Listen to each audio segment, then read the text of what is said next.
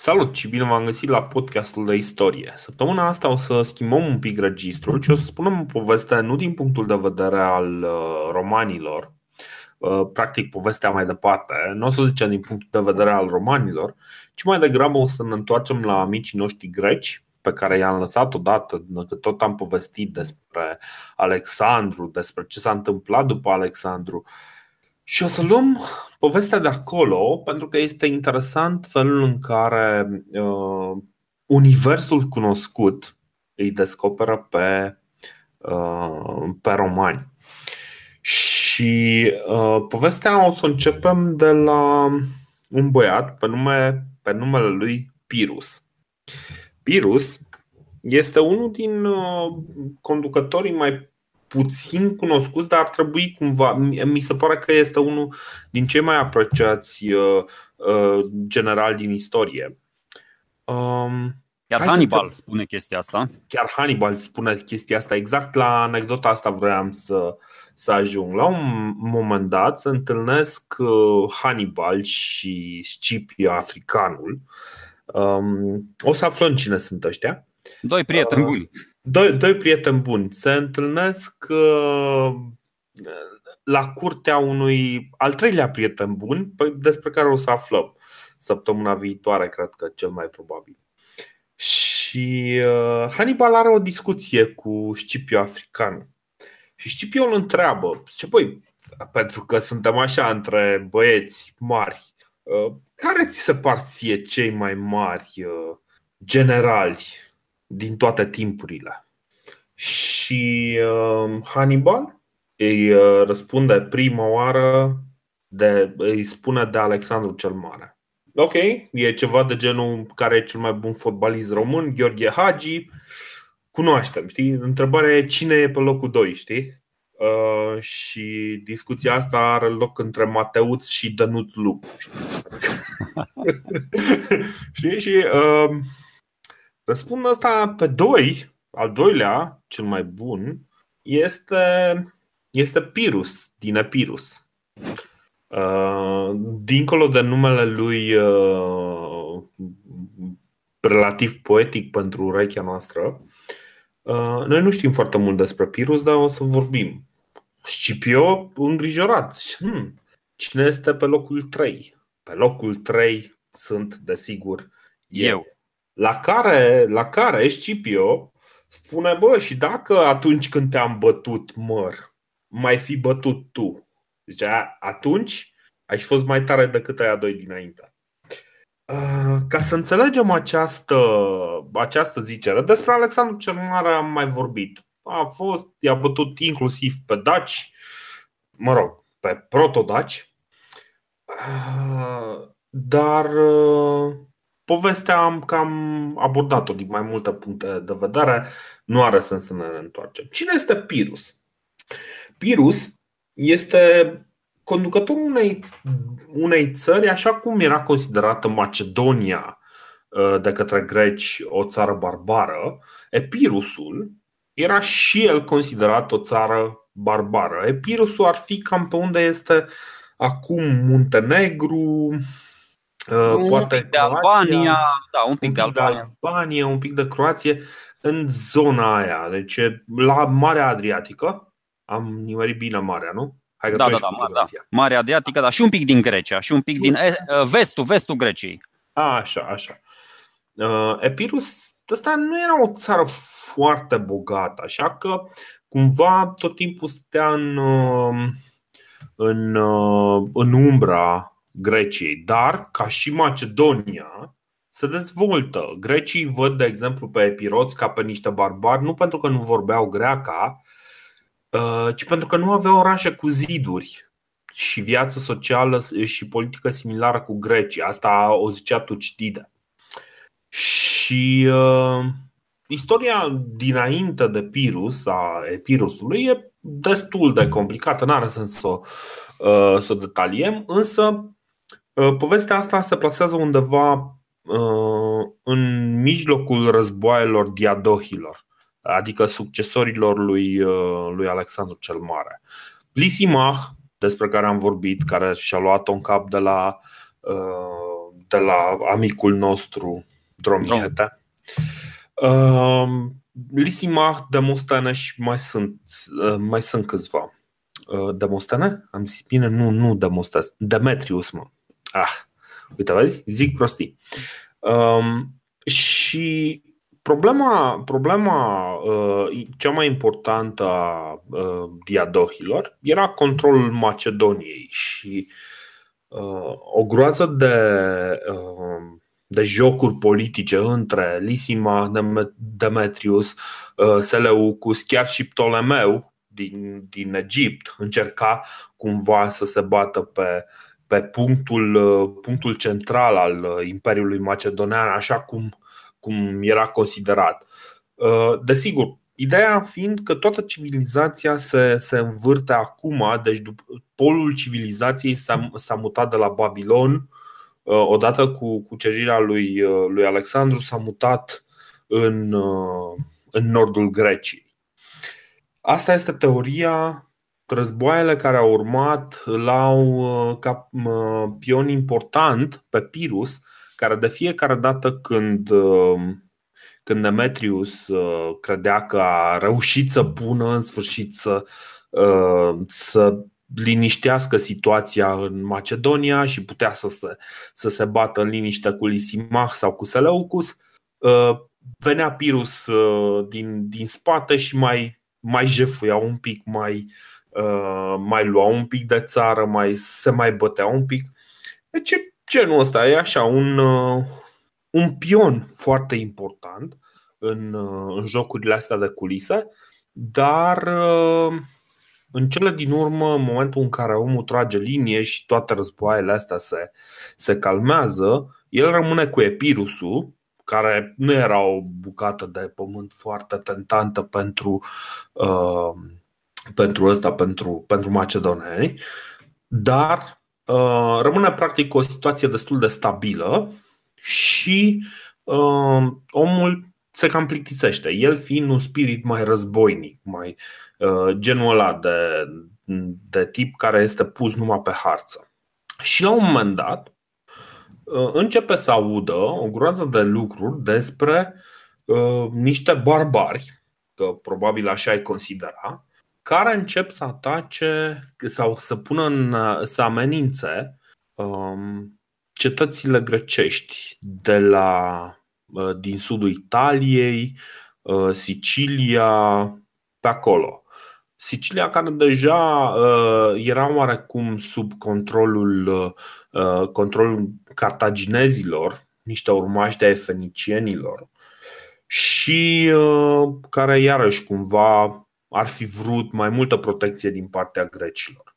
Pentru că Pirus avea o armată, avea și chef să se bată, avea avea chef să-și extindă regatul și pentru că lucrurile se stabilizaseră și Macedonia era practic inaccesibilă lui pentru că deja nu mai putea să, să facă parte din jocurile alea de culise, ele terminându-se sau suspendându-se pentru o perioadă destul de scurtă.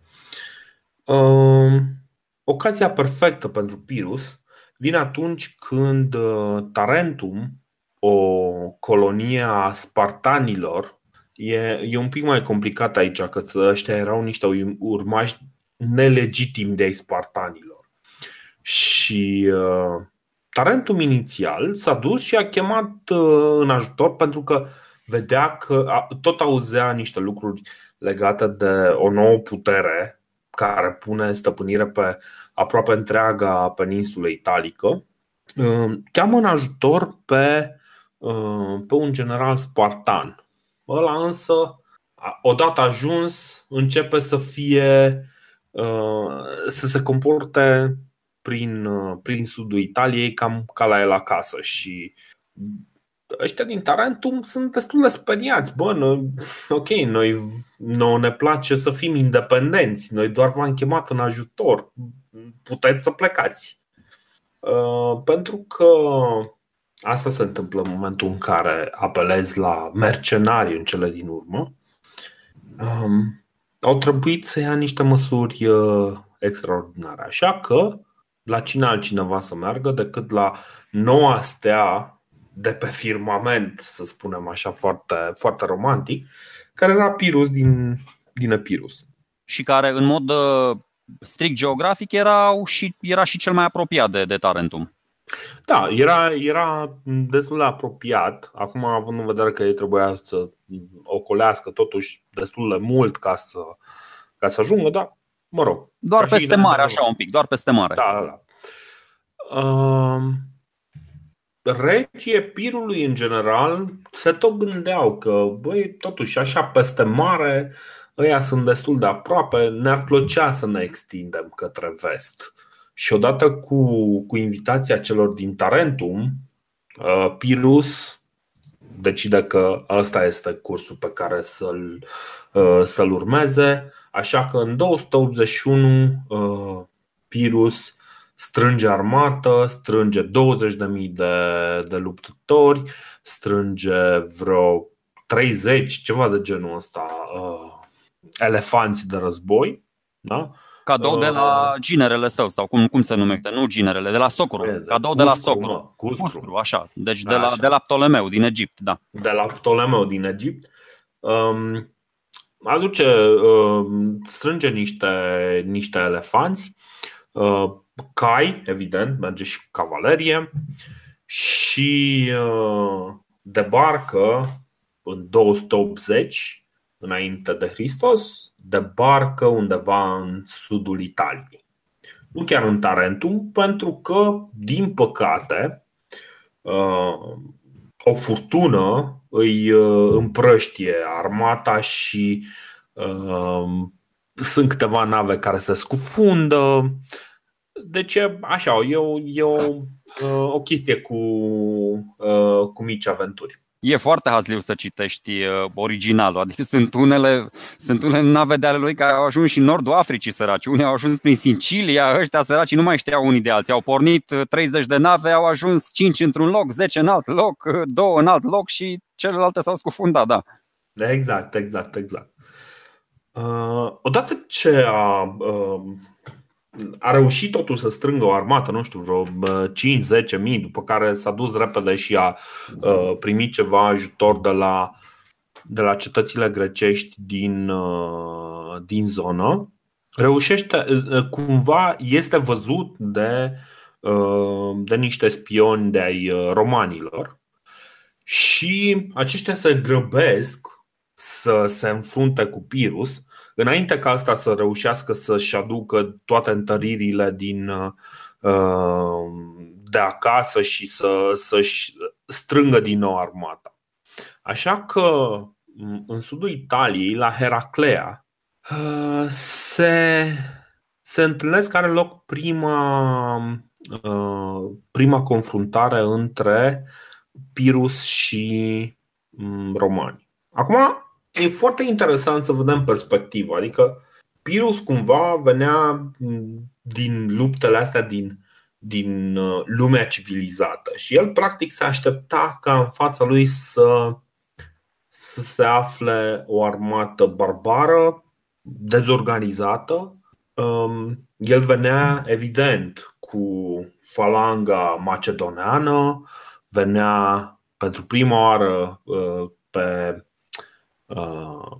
pe peninsula italică cu elefanți.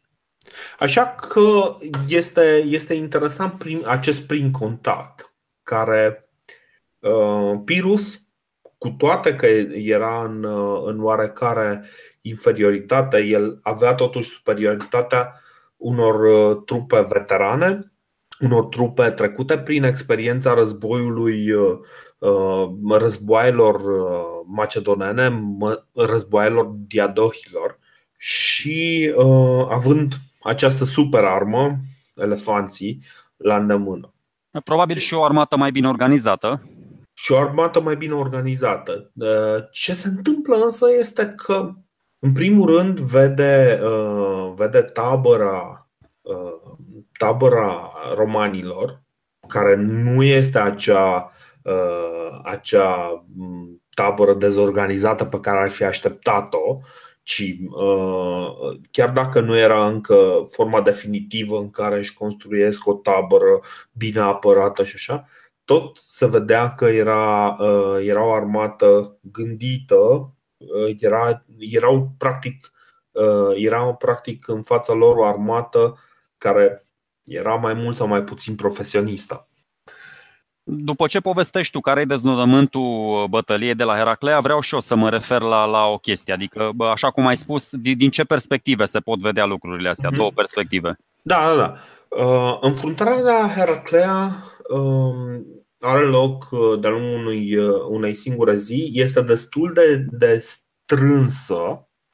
Uh, se întâmplă, se întâmplă ceva în sensul că la un moment dat romanii reușesc să spargă uh, Uh, să spargă falanga macedoneană, dar cumva scăpați de sub control, în loc să se întoarcă să, să distrugă falanga, deci după ce se, uh, se sparge falanga, ar trebui atacată din lateral, știi? Numai că ăștia luați așa cu, uh, cu avântul bătăliei, înaintează după, după bucățile din falangă care se retrag și uh, atunci au contact pentru prima oară cu uh, elefanții.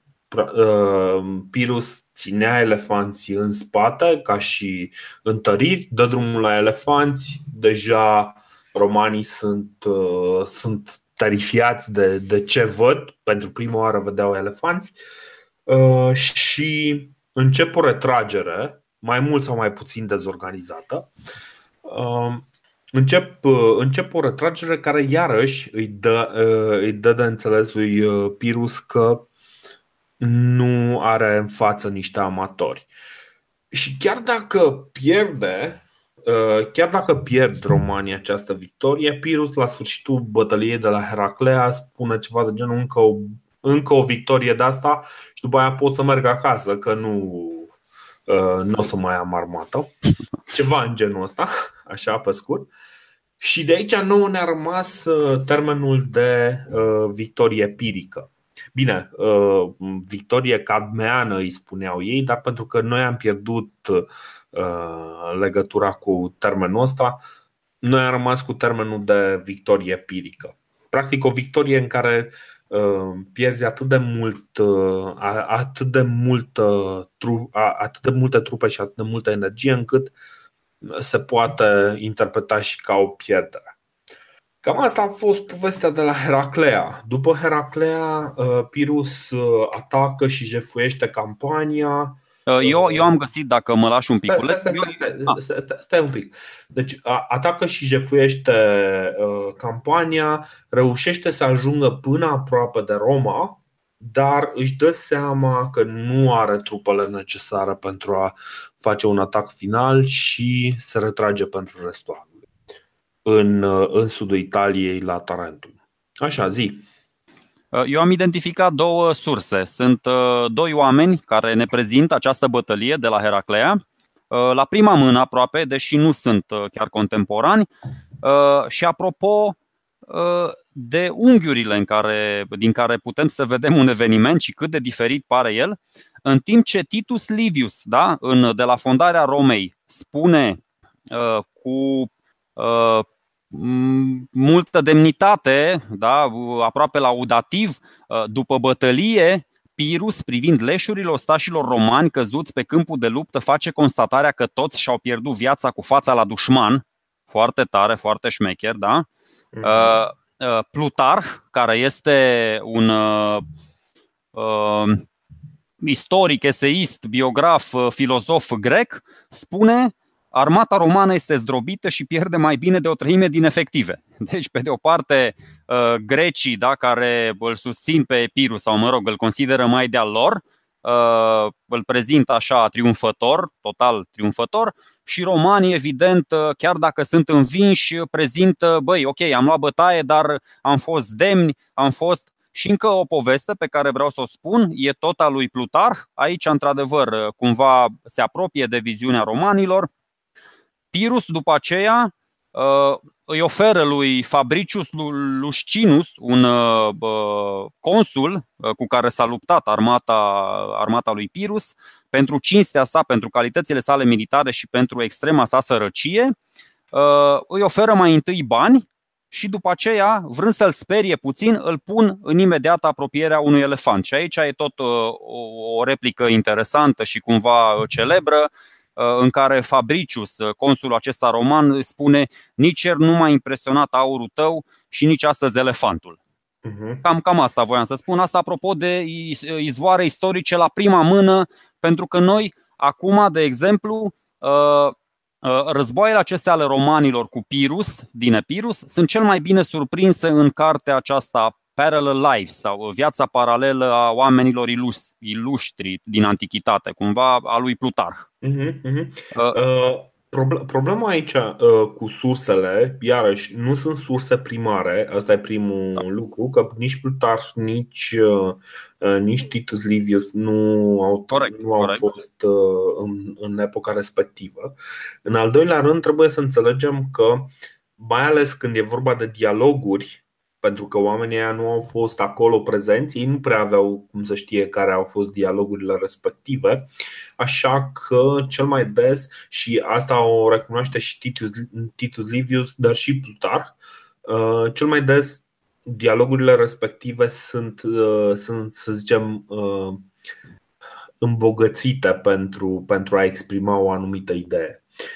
În cazul lui Plutar, Plutar scrie uh, acel eseu, mă rog, acea carte despre vieți paralele, uh, motivul pentru care uh, multe trăsături de ale lui Pirus sunt, uh, sunt exacerbate sau sunt puse în, uh, uh într-o anumită lumină uh, este că Plutarh încearcă o paralelă între Pirus și Marius, Marius despre care o să vorbim.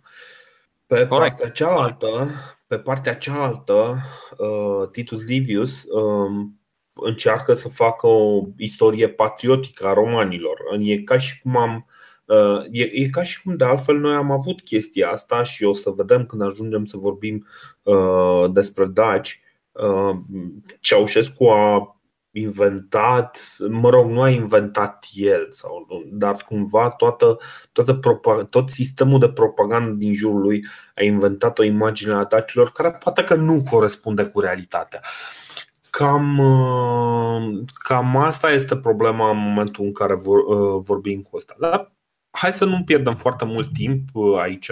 Eu vreau să recomand uh, uh, ascultătorilor noștri cartea aceasta, doar cartea aceasta, unde sunt prezentate biografiile. Da, da, da. Pentru da. că sunt, o să vedeți, sunt 23 de perechi Uh, perechi formate dintr-un grec și un roman. O să vedeți și partea de uh, mitizare, adică este Tezeu de o parte, Romulus de altă parte, Alexandru cel Mare și Cezar, uh, Demoseni și Cicero, cum ai spus și tu, Marius și Epirus, sunt foarte. Îl prezintă și pe regele persan Arta Xerxes. Mhm. E o, e o carte foarte complexă, scrisă la maturitate, scrisă la bătrânețe.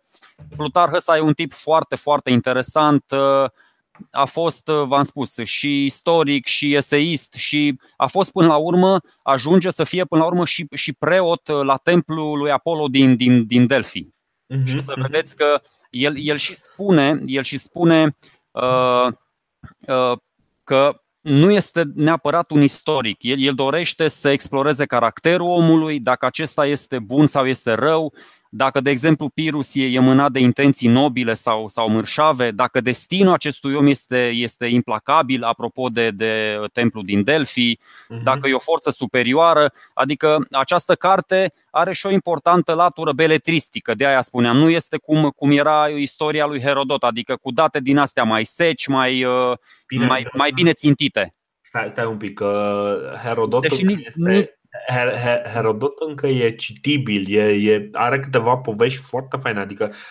da, dacă corect. ții minte, Herodot stătea și povestea, povestea așa câte o chestie, cum stăteau ea la masă și mâncau pe fiul nu știu căruia sau știi, avea atunci, da, de da, e exact ca Herodot atunci, da, am ales da, o comparație neinspirată. Mai, mai degrabă tu vrei să vorbești despre Tucidide, de exemplu. Sau de, da, despre Tucidide, era, care era așa. mai sec, așa. așa. Da, mai...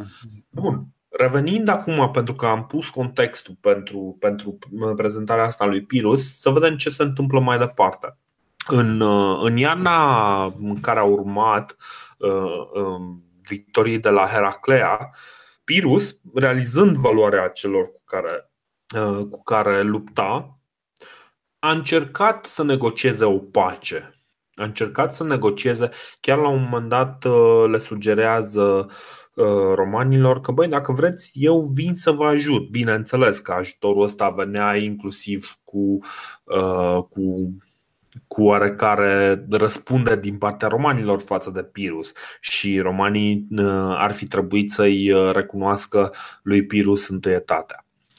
Romanii, în cele din urmă, nu acceptă ajutorul lui Pirus, nu acceptă uh, intervenția lui Pirus și rămâne, uh, rămâne să rămân practic în conflict cu, uh, cu acesta. Anul următor, Anul următor, tot așa, cumva se gândește dacă este oportun un asediu asupra Romei, își dă seama că este imposibil, se întâlnesc la Asculum. La Asculum iarăși are loc o, uh, o luptă între, între practic cele două arme superioare ale, ale macedonenilor, și anume falanga și uh, elefanții și de partea cealaltă uh, armata romană. Romanii iarăși sunt învinși, nu sunt, sunt învinși iarăși oarecum la limită și cumva uh, îl determină pe Pirus uh, deja cumva secătuit de resurse și de energie să, uh, să bată în retragere, chiar dacă el victoria respectivă Uh, și-o, și-o, și-o pune în numele lui. Și problema cu luptele astea între, între Pirus și, și romani este că nu există, nu există, deci astea două înfrângeri ale romanilor nu sunt decisive. Nu există un, un balans de forțe puternic rupt. Nu există. Deci, după ce câștigă, nu reușește să fructifice acea victorie mai strânge un aliat de aici, de acolo, dar chiar dacă, uh, chiar dacă reușește cumva să-i convingă că romanii pot fi înviși, nu reușește să-i convingă pe toți, nu reușește toată provincia italică să, um, să îi atragă alături de ei. Poveștile din, din jurul uh, războiului uh, lui Pirus sunt, uh, sunt destul de interesante. Ce urmează însă este o retragere a lui Pirus din nou în Tarentum. Relația lui uh, cu Tarentinii începe să se deterioreze pentru că practic Pirus le aduce garnizoană în, în cetate, începe să își cam impună uh, și începe să ia decizii în numele uh, cetăților grecești din sudul Italiei. Deja lucrurile devin foarte complicate. Grecii sunt nemulțumiți. Exact așa cum îi știm. Și anume că de fiecare dată când, când lucrurile par să, să se întoarcă așa spre un uh, tiran din afară, grecii încep să se cam revolte contra lui. Uh, mie mi se pare că Pirus a fost foarte nehotărât, uh, o spune și Plutarh. El avea un uh, sfătuitor din ăsta foarte, un fel de, un fel de demostene, avea un orator din ăsta foarte șmecher lângă el, Cinea să-l chema. Așa. El spunea despre el că bă, ăsta e mult mai capabil să cucerească orașe prin puterea vorbelor decât sunt eu capabil să cuceresc orașele prin puterea armelor. Uh-huh. Și uh, tipul ăsta avea niște idei foarte crețe, adică ăsta i-a spus, băi, hai să, da, hai să mă luăm mai întâi toată Sicilia uh, și să o facem cap de pod și să ne ducem după aceea în Africa și să luăm Africa și Nubia și Cartagina și că acolo ne putem desfășura mai mult. Uh-huh. Și, și Pirus a fost foarte nehotărât, nu știa, bă, unde să mă duc, ce să fac, să mă întorc în Tarentum, să mă duc în nord, să mă duc în sud. De aia s-a, adică a fost destul de dezorganizat acolo. A pierdut un an, doi, trei, a stat un pic și n-a, n-a știut exact. A pierdut cum spui și tu, i-a bătut pe romanii la început, atunci după Heraclea, în 280, s-a apropiat de Roma și când să le dea uh, lovitura decisivă, n-a mai, uh, n-a, nu știu, n-a, n-a avut o viziune și s-a retras. Conștient, exact. ok, de, de puterea romanilor, de nu contează, a fost surprins, n-a fost surprins. Dar eu, eu altceva voiam să, să spun, că acum mă uitam uh, avem și o sursă mai primară, să spunem, Plutar care îl citează aici pe Hieronymus și spune, de exemplu, că în prima bătălie în câmp deschis, Apropo de elefanții ăștia de care spui tu, care na, sunt foarte. O să vedem, o să mai avem elefanți mai încolo, chiar la nord, chiar trecând Alpii. Nu spunem în mhm. ce situații, dar deocamdată sunt primele bătălii ă, cu elefanți care ajung pe teritoriul, ă, pe teritoriul Europei. Și spune Hieronymus aici că romanii au pierdut 6.000 de oameni. Dar pe lângă statisticile astea seci, cu morți de o parte și de alta, imaginați-vă puțin cum arată un câmp din ăsta cu, cu zeci de mii de oameni așezați la orizontală, unii urlând, alții horcăind, alții dându-și duh, alții fiind deja morți de ceva vreme, toți, toți plini de sânge, da? de zeci de mii de oameni, că au murit și romani, au murit și greci, au murit și... Deci, cumva, nu știu, noi, noi comentăm așa foarte detașat istoria asta, dar ea ea implică și foarte multe drame, ea implică și foarte multă durere și foarte multă tragedie până la urmă. Uh, victoriile astea și uh, status quo-urile, teritoriile care se cuceresc, se cuceresc în urma unor oameni care, care suferă și care mor în urma unor chinuri groaznice. Da, da, da. Deci, uh, într-adevăr, cumva e, e foarte greu să, uh, să ne uităm la să ne uităm la fel de implicați uh, în, um, în războaiele astea, mai ales că nu știm foarte multe despre soarta oamenilor normali din, uh, din acea perioadă. Bine, știm în cazul ăsta că, um, că au cam murit pe acolo, destul de mulți, dar în general nu știm cam care era viața lor. Putem să facem niște, să, să tragem niște concluzii, adică uh, oamenii aveau de ales între a, fa- a fi animale de fermă, practic, și să stea să îngrijească ferma sau să încerce să câștige un pic de glorie în, în aceste războaie. Și o să vedem că mulți aleg să um, mulți aleg să meargă pe calea asta a gloriei decât, uh, decât să meargă pe calea acelui uh, fermier simplu, să zicem. Bun. Revenind la povestea noastră. Ce, pentru că asta. Acum, uh, să nu pară că deviem foarte mult. Ce se întâmplă mai departe este foarte important pentru că ne, ne explică un pic caracterul romanilor și ne va face să înțelegem ce va urma după asta. Cartaginienii, despre care vorbisem, uh, sau cartaginezii, așa, cartaginezii, care stăpâneau uh, pe vremea aia Sicilia. Ei erau uh, mari neguțători din, uh, din Mediterana de vest. Cumva aveau colonii cam prin toate, adică aveau relații comerciale cu foarte multe din cetățile grecești sau fostele cetăți feniciene și în momentul ăsta în care Pirus a, inv- a încercat să invadeze peninsula italică, cartaginezii stăpâneau Sicilia și ei se, se aliază în momentul ăsta cu romanii, uh, dar este un tratat foarte sec în care se ajută contra lui Pirus și uh, doar, doar din punct de vedere logistic, nu este practic un tratat real. Știi, nu e.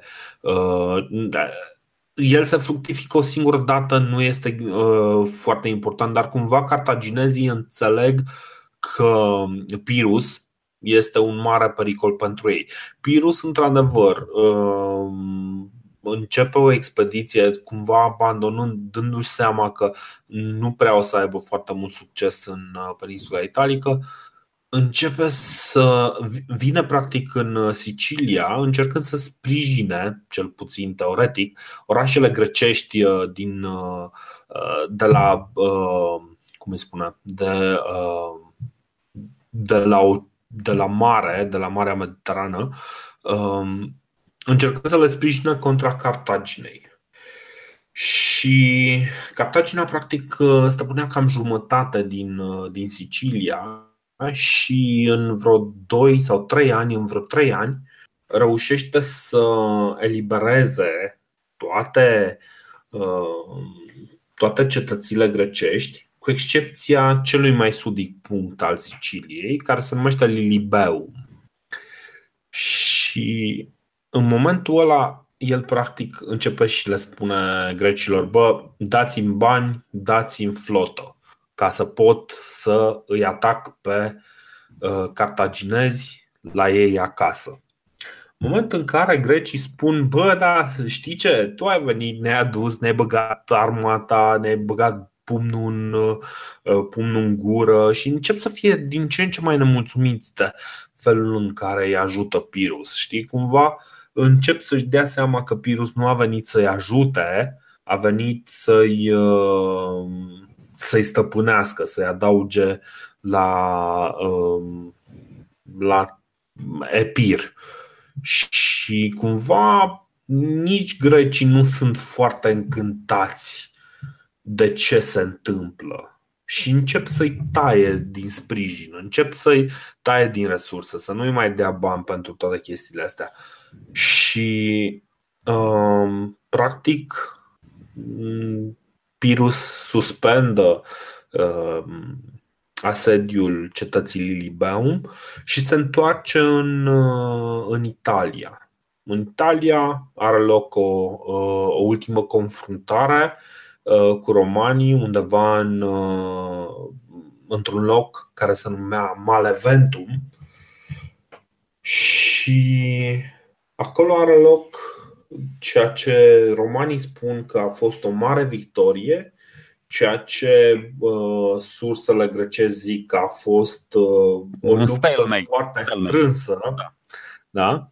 Uh, și cel mai probabil cam asta, e, cam asta e adevărul, că a fost o luptă foarte strânsă în care uh, romanii uh, poate au câștigat, poate au pierdut, dar ei au pus-o la ei la catastif ca și victorie și au zis, da, aici am câștigat, i-au schimbat numele lui Maleventum în Beneventum, uh, practic uh, din întâmplare rea în întâmplare bună, în traducere aproximativă. Uh, și Pirus, cumva dându-și seama că nu prea are ce să facă contra romanilor, Uh, care încep să și, uh, să și învețe să lupte contra, uh, contra elefanților, că aici era marea problemă.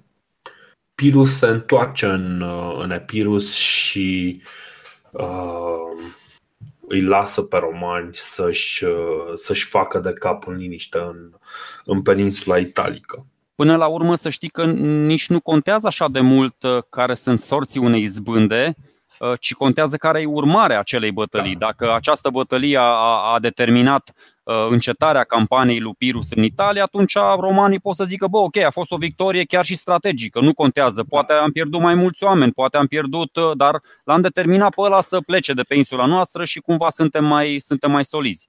Și apropo de, de Sicilia, de care spuneai, mhm. după părerea mea, și pentru Pirus, și pentru Cartagine, și pentru romani, Acum hai să fiu un pic mai melodramatic și chiar pentru istoria lumii antice, pe viitor, mie mi se, mi, mi se pare bă, placa turnantă. A, o să vedem un pic. Bă, în jurul Siciliei, adică acolo s-a, s-a stabilit, s-a rupt un pic echilibru pe, pe viitor. Așa am văzut eu lucrurile. După, mm-hmm. după episodul ăsta cu Pirs, cu cartaginezii și cu romanii. Practic, ce se întâmplă? De fapt, întreaga campania lui Pirus este, este un motivator pentru, pentru romani care ei gândeau la nivel local, nu se gândeau încă să, uh, să meargă foarte departe, nu se gândeau încă să uh, cucerească Sicilia, de exemplu. Um, dacă, dacă se gândeau să, uh, să atace sudul Italiei, încă nu făceau niște mișcări foarte clare. Ei tocmai terminaseră luptele cu samniții, cu etrușcii deja cumva o parte din romani parcă ar fi vrut un pic de liniște. Dar pentru că Tarentum s-a, s-a grăbit un pic să, să întâmpine amenințarea romană, just, în mod just, poate, venirea lui Epirus a pus Roma pe harta mare a lumii în, în momentul respectiv. După războiul cu Pirus, Ptolemeu îi trimite, își trimite niște ambasadori uh, la Roma. Ptolemeu al doilea, practic urmașul lui Ptolemeu, care era uh, prietenul Pirus. Și Ptolemeu stabilește uh, relații diplomatice cu Roma, dându-se seama că lucrurile devin, devin foarte serioase în zona respectivă. Mica alianță cu, cu cartaginezii de, se suspendă automat când, în timp ce romanii, ca să preîntâmpine orice alte uh, idei uh, ciudate ale grecilor de a chema oameni din, din Grecia sau Macedonia sau de pe unde ori mai fi, uh, romanii fac treaba până la capăt, cuceresc Tarentum, trei ani mai târziu cuceresc Regium, Um, cuceresc practic tot sudul Italiei și în timp ce romanii cuceresc Tarentum, cartaginezii încearcă să-i, uh, să-i sprijine pe, uh, pe greci și cumva treaba asta este folosită ca uh, casus belli, ca și un pretext, de da. război, da. ca, ca un pretext de război. Deși era clar că romanii se uită mai departe către Sicilia. Care Sicilia era în acel moment cum ar veni grânarul, uh, unul din grânarele uh, Mediteranei. Adică era o, o zonă uh, rurală uh, puternică uh, din care, agriculturală, nu rurală. Și acum e la fel de rurală și agriculturală. Așa, așa, așa. Dar uh, ca și idee era um, ținut mănos, um, foarte profitabil și um, deodată își pun problema dacă nu cumva ar trebui să facă ceva în, în direcția asta. Și o să lăsăm, uh, și o să lăsăm aici uh, discuția Săptămâna viitoare o să discutăm despre uh, relația cu cartaginezii și despre cum, accidental sau nu, se pun uh, bazele primelor, uh, primelor colonii îndepărtate sau primelor uh, uh, provincii îndepărtate ale, ale Romei. Uh, iarăși, deci, dacă, putem să, dacă vrem să ne uităm din, din perspectiva asta, cumva accidental, romanii acționând mereu, teoretic, în, uh, în ideea de a se apăra mai mult decât. Practic, o apărare strategică este un, un cea mai strategică apărare este un atac foarte, foarte bun, știi, foarte bine orientat. Uh, Cam eu, eu voiam să mai spun ceva, dar um, e neinteresant. Hai, hai de spune totuși că. Voiam să, intru, voiam să intru puțin și în atacul lui Pirus. N-a fost, adică el a avut doar 5 neveste, mai avea una să-l ajungă pe Heric al optulea, da?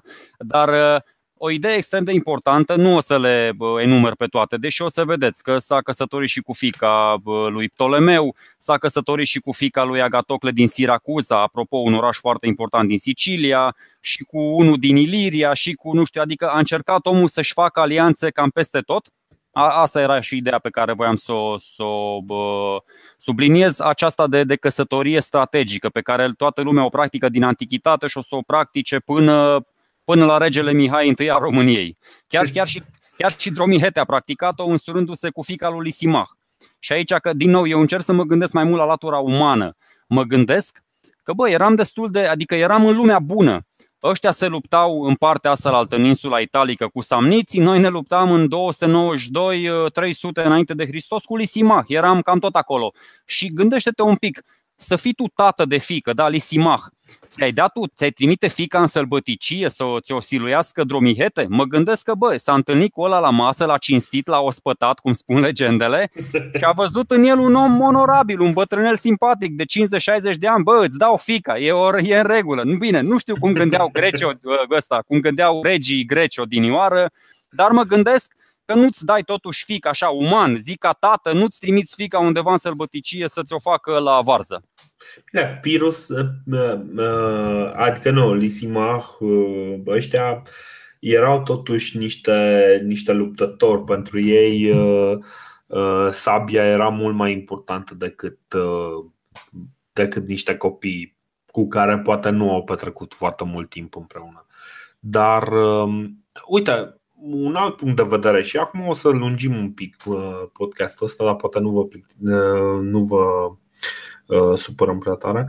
Un alt punct de vedere, stăteam să mă gândesc ce, care e diferența majoră ca și perspectivă între uh, dacii lui Dromihete și romanii uh, care se luptă cu uh, cu ăștia, cu, uh, cu greci, cu, cu Epirus în, uh, în peninsula italică. Și cred că ce, ce îi Uh, deosebește foarte clar este scrisul și faptul că cultura scrisă, mm, tradiția scrisă uh, și cumva fiind într-o zonă mult mai competitivă, ea, uh, lucrul ăsta i-a obligat să fie mult mai, mult mai duri, mult mai buni în ceea ce făceau și cumva noi și să rămânem cu informații despre, despre ce s-a întâmplat la ei. Pentru că cum, cumva suspectez că genul ăsta de povești putem să le aflăm și din spațiul Carpato-Danubiano-Pontic, dar nu le avem pentru că dacii noștri nu prea și-au pierdut foarte mult timpul uh, cu scrisul. Am putea spune că o să vedem când, uh, când o să vorbim despre Burebista că dacă noi acum ne considerăm uh, cu 50 de ani în urma Occidentului, poate Burebista era undeva cu vreo 200 de ani în urma uh, romanilor. Cam asta, cam asta ar fi marea diferență. Dar o să vedem cum ajung romanii să se învecineze cu uh, Răbdare, răbdare fără Bune. tutun și ajungem și la Burebista. Și la... Exact, răbdare fără tutun.